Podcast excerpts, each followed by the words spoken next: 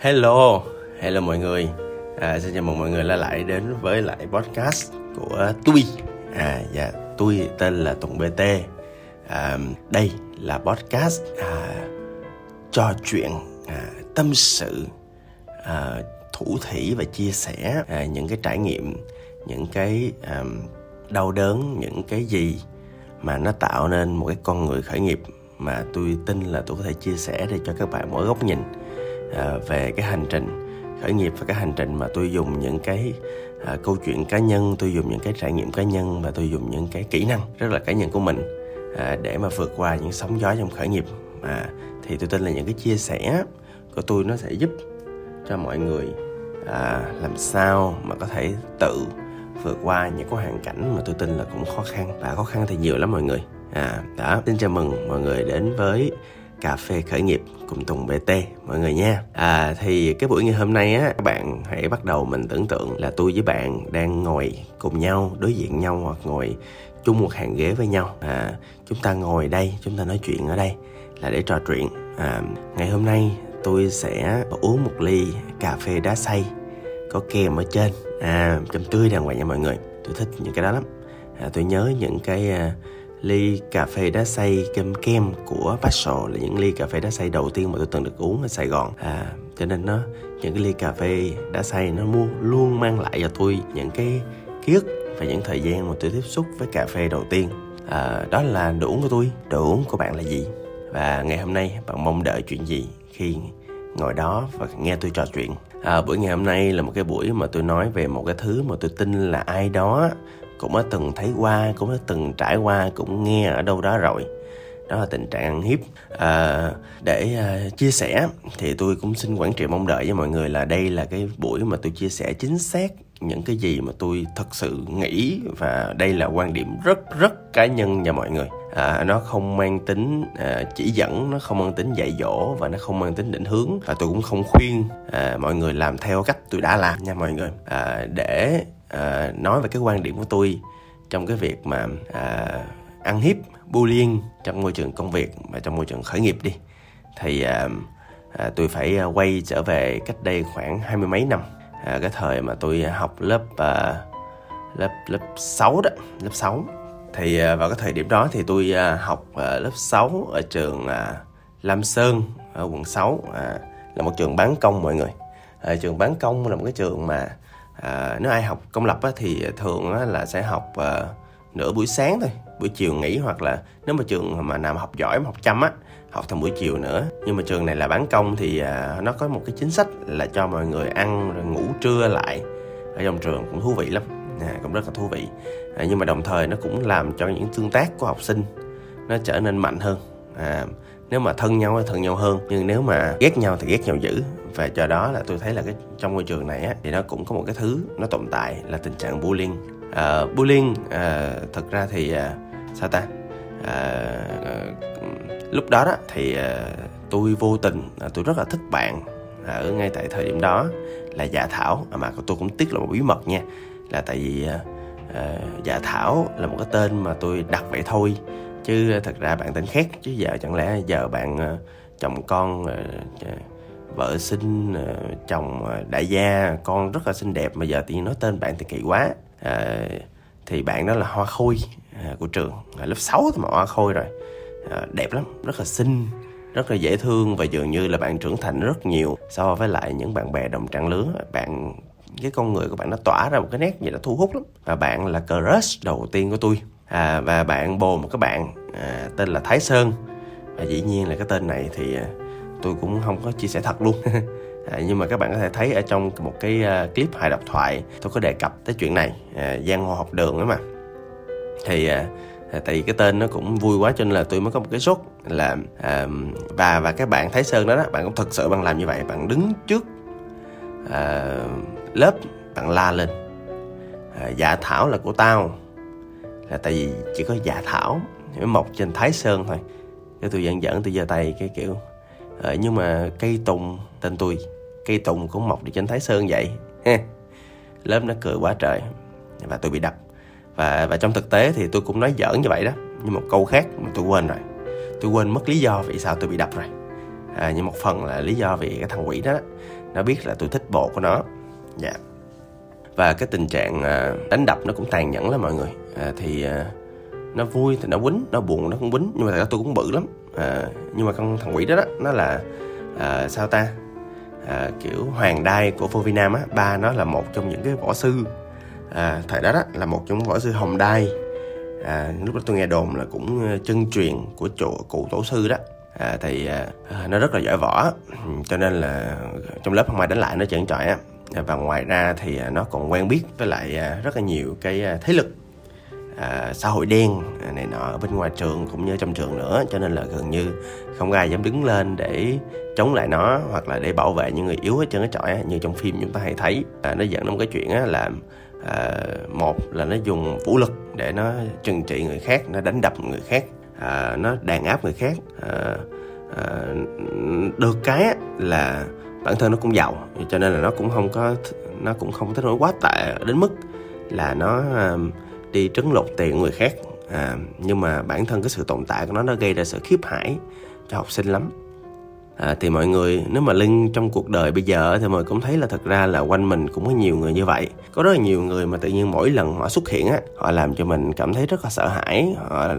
Mình không biết là họ sẽ làm gì đó với mình không biết là họ sẽ gây ra một cái gì làm mình rất là khó chịu, rất là mệt. Và cái sự dồn nén đó, nó tạo ra một cái stress dần dần nó rất là trầm cảm mọi người. Tin là khi mà tôi nói cái này á, chỉ có những ai mà đã từng trải qua bully mới cảm nhận được thôi. Là tại vì cái stress nó không có nằm ở những cái trận đánh nó không có là vấn đề dẫn trọi á. Cái stress nằm ở chỗ cái nhân cách của mình có cảm giác nó bị chà đạp một cách nào đó, rất là tổn thương, rất là đau đớn. Và cảm thấy cái lòng tự trọng của mình nó không còn, và cảm thấy là cái con người của mình nó trở nên nhỏ bé, bị giằng xé. Sự tổn thương rất là lớn mọi người. Một đứa nhỏ thậm chí còn đang trong quá trình dậy thì, chưa dậy thì nữa, lớp 6 tôi chưa dậy thì nữa. Chưa dậy thì mà đã biết yêu rồi ha. Đó, mà bị một cái sang chấn như vậy, bị một cái áp lực nó dồn nén từ cái việc ăn hiếp như vậy á, thì nó cũng, nói thẳng là nó cũng rất là quá đáng. Và cái chuyện đó nó xảy ra tới cuối năm. Cũng xui mà cũng may là cái lúc đó thì gia đình tôi gặp một cái hoàn cảnh là tự nhiên nghèo đi. Chi tiết thì một lúc nào đó tôi chia sẻ sau. Nhưng mà thời điểm đó thì tôi phải chuyển sang một cái trường công lập, chuyển sang trường khác, thì cái tình trạng bully của nó cũng chấm dứt. Và lúc này á, thì thật ra thì tôi nhớ là vào năm tới cuối năm lớp 6 á, thì tôi có nói với ba tôi: ơi, con muốn đi học võ á, tại con bị ăn hiếp á. Cái ba tôi cũng rất là thương con á, cái ba tôi lập tức là mang con mình, tới tôi mang qua Vovinam Phù Đổng, quận 6, là một cái chỗ mà mọi người kết hợp giữa Vovinam và Múa Lân Sư Rồng nữa. Và ở chỗ đó thì tôi học cách bảo vệ bản thân như thế nào. Tôi rất là vui là tại vì thật ra là khi mà biết đến Vovinam á, thì một trong những cái điều mà tôi suy nghĩ đầu tiên á, nó sẽ là những cái pha trứng cùi chỏ. Mọi người có biết là trước Thái Lan á, hồi xưa á, thì Việt Nam rất nổi tiếng về những cú trấn chỏ không? Đó, tức là đánh lộn với lại, hoặc là quân Nguyên Mông, rồi tôi đoán là đánh lộn Việt Nam khó chịu lắm. Tại dân Việt Nam á, cứ bay vô là sấn vô bên trong hết, rất là ghê. Đó thì những cú chỏ của Việt Nam và những cú chấn của Việt Nam rất là ghê. Đó, tôi tưởng tượng như vậy. Và Vovinam thì có những cái đòn đó để tự vệ thôi mọi người. Và có một cái ký ức nữa là tôi nhớ là mỗi lần nghĩ tới Vovinam á, sẽ nghĩ đến chị Ngô Thanh Vân. Chị banh chân lên, chị kẹp cổ người ta và bật người ta xuống, và người ta sẽ chết vì thúi. Tôi đùa đó. Thì tôi tưởng tượng nó hoành tráng lắm, nhưng mà khi mà tôi vô á, tôi có tưởng tượng tôi giống như là đây là câu lạc bộ của những đứa trẻ tàn tật hay sao á. Là tại vì tụi nó đi vài bước tụi nó té, tụi nó ngã, tụi nó té đẹp lắm kìa, té chuyên nghiệp. Sau đó tôi biết là những cái lớp học căn bản đầu tiên của Vovinam, và ngay tại cái thời điểm đó là học về té ngã. Tôi học té ngã nhưng mà trong quá trình học nó cũng rất là khôi hài, là tại vì tôi té trong trường không đủ hay sao ta, kiểu như tôi tưởng tượng là bây giờ tôi quay lại trường, cái xong rồi tôi chỉ vô mặt cái thằng Thái Sơn, tôi nói: mày quýnh tao đi, tao té tao chết liền nha mày, coi chết liền ở tại chỗ. Tôi tưởng tượng là như vậy. Nhưng mà tập té, tập thủ, tập đánh, tập võ, và quan trọng nhất là tập thể lực làm. Và ngay tại thời điểm mà tôi cũng đang phát triển về con người nữa, làm cho cấu trúc xương cơ của tôi nó phát triển và tôi trở nên mạnh khỏe. Và khi mà bản thân mình mạnh khỏe mọi người, thân tâm trí nó có liên quan với nhau, tôi cảm thấy mình tự tin hơn, tôi cảm thấy con người của mình đầy năng lượng. Đúng là tập thể thao thường xuyên có khác. Và lúc đó hè thì chuyển trường nữa thì tôi cũng đâu có học thêm gì đâu. Thì 246 tôi học cái lớp Vovinam bài bản, 357 tôi học thêm nữa. Dạ, học võ có học thêm, học đỡ dao, học đỡ đoạn côn, những cái cây gậy ngắn mà. Mà tức cười lắm là ông thầy ông dạy xong cái lớp dao rồi ông mới nói là thật ra là ra đường gặp dao là né nha em, không ai đỡ được dao đâu, kể cả thầy. Thiệt là kỳ. Nhưng mà rồi sau đó thì khi mà tôi vô cái trường lớp 7 á, trường lớp 7 của tôi á là một cái trường mà hồi xưa không biết bây giờ như thế nào, nhưng mà ngày xưa là trung bình là một năm nó xuất hiện trên báo an ninh hoặc là báo công an tối thiểu là 2 lần. Trong những năm mà tôi ở đó thì thường là một năm á một lần á sẽ một đứa bị chết rồi chết chém, một đứa còn lại nó sẽ chết rồi chết đuối, là do là nó bị chém xong rồi nó chạy lên cầu xong nó té xuống xong chết đuối. Nó như vậy nó nguy hiểm lắm. Trường đó là những cái bè phái, những cái giang hồ thứ thiệt, con nít thôi nhưng mà tụi nó làm tới lắm mọi người. Và một chỗ đó là ai cũng nói là đừng có đụng với mấy đứa nó bị điên. Cho nên tôi cũng sợ lắm. Tại lớp 6 á, là tôi chỉ đối phó với một đứa giang hồ thôi, xong rồi lớp 7 tôi đối phó với một trường giang hồ thì nó hơi ghê đó. Nhưng mà khi mà mình đã có một sự rèn luyện, khi mình đã có một sự chú ý rồi, thì cái sự tự tin á nó làm cho bản thân mình trở nên mạnh mẽ rất là nhiều. Và tôi cũng học được cái chuyện là lớp 6 á, thì tôi không có chơi với ai hết. Lớp 7 khi mà vào lớp mới thì tôi cũng chủ động, tôi tạo ra mối quan hệ một cách tích cực với mọi người. Tôi cũng tránh những cái mâu thuẫn không cần thiết. Và tôi cũng nỗ lực để tập trung cho cái việc là mình tới mình học rồi mình đi về thôi, hoặc là mình chơi những cái bạn mà chơi với mình thôi, chứ mình cũng không có la cà lung tung những cái chỗ. Tôi thậm chí là tôi nhận thức được những cái chỗ hoặc những cái khoảnh khắc nào mà có thể dẫn đến chuyện mà tôi có thể bị ăn hiếp á. Tôi có thể nhận biết được khi mà bạn bị ăn hiếp 1 năm trời á, bị bully 1 năm trời, bạn có thể nhận biết được những cái thứ đó rất là dễ dàng. Cho nên là lớp 7 gần như là tôi không bị ai đó ăn hiếp, mặc dù trường rất là ghê. Nhưng mà đến một cái thời điểm cuối năm lớp 7 á, thì có một cái sự kiện xảy ra là có một cái thằng bạn, là tôi quên mất tên nó luôn rồi. Nó kiểu giống như là lúc đó thì tôi học khoảng cỡ lúc đó là lớp chuyên của trường đó. Và trường đó cũng có lớp chuyên nha, tuy trường giang hồ nhưng vẫn có lớp mà cũng toàn học sinh giỏi thôi. Tôi đứng thứ 18, cái thằng quỷ nó đứng đâu đó thứ 10 mấy á, nhưng mà nó rất là kiểu giang hồ á. Nó tự nhiên cuối học kỳ hình như là nó thấy thua điểm tôi, cái nó khó chịu hay sao á. Nó trên đường gì đó, trên đường mà sắp đi về thì tôi ở lại, tôi làm xong bài tập tôi đi về. Thật ra đó là một cái lỗi của chuyện mà không nên để bully á, tại vì thật ra nên đi theo nhóm là tốt nhất. Thì nó đứng nó chờ tụi nó chặn lại và nó cà khịa tôi, nó nói mày ở lại mày thể hiện hay gì đó, cái đẩy tôi, cái nó đạp tôi. Nhưng mà có một cái đó là mọi người biết không, là khi mà một trong những thứ mà tôi học được khi mà bị bully á, là ngoài đường á đánh lộn á, thằng nào quýnh trước thằng đó thắng.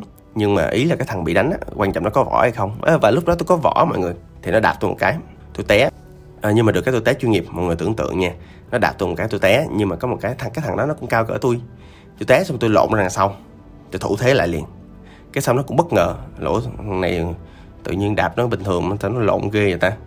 Cái trong lúc mà đang suy nghĩ á, tôi bay tới tôi đấm vô mặt đó, và nó không ngờ tôi phản ứng nhanh như vậy. Đấm nó mặt nó xong lập tức tôi chơi cái đoạn mà tôi khóa cổ, và tôi vừa khóa cổ tôi vừa lôi nó lại về phía sau để tránh cái việc nó tấn công lại tôi. Và khóa cổ khoảng đúng vài giây á là nó xỉu. Và nó xỉu. Và tôi khi trong lúc nó xỉu thì tôi rờ mũi nó coi nó còn thở không. May quá nó còn thở. Cho nên bây giờ tôi mới ngồi đây tôi nói chuyện với các anh chị, không tôi vô tù rồi. Thì đó tôi nốt với lại một cái ấy á, tôi nói bạn ơi, bạn đừng có đụng vô mình. Tuy mình hiền nhưng mình không dễ bị ăn hiếp đâu. Và đó là một trong những giây phút tôi cảm thấy rất là hả hê về chính bản thân mình. Tôi hả hê ở chỗ là một cái là tôi thực sự có một cái sự nỗ lực rất là lớn để trau dồi bản thân, để bồi đắp cho mình sức mạnh, để cho mình những cái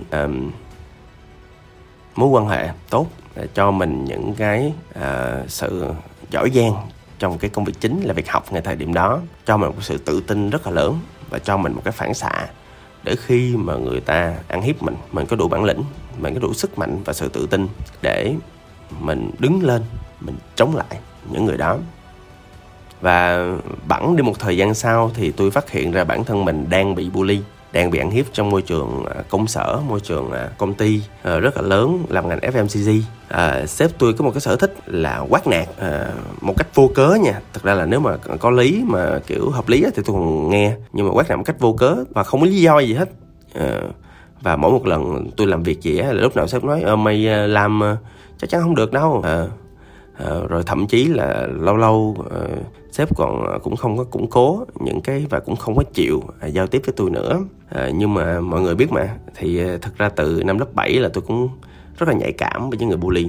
Lúc đó tôi đứng dậy, tôi nói sếp làm việc giỏi, em rất tôn trọng sếp. Đó lý do vì sao em apply công ty này và làm việc với sếp. Công việc em làm sai, đó là lỗi của em, và em chấp nhận bị la, và em chấp nhận là lần sau em sẽ cố gắng sửa, và em sẽ cố gắng không lặp lại một lỗi hai lần. Nhưng em không cho phép sếp nói em là một kẻ thất bại. Em không cho phép sếp làm cái chuyện đó. Chuyện đó không đúng và không hay.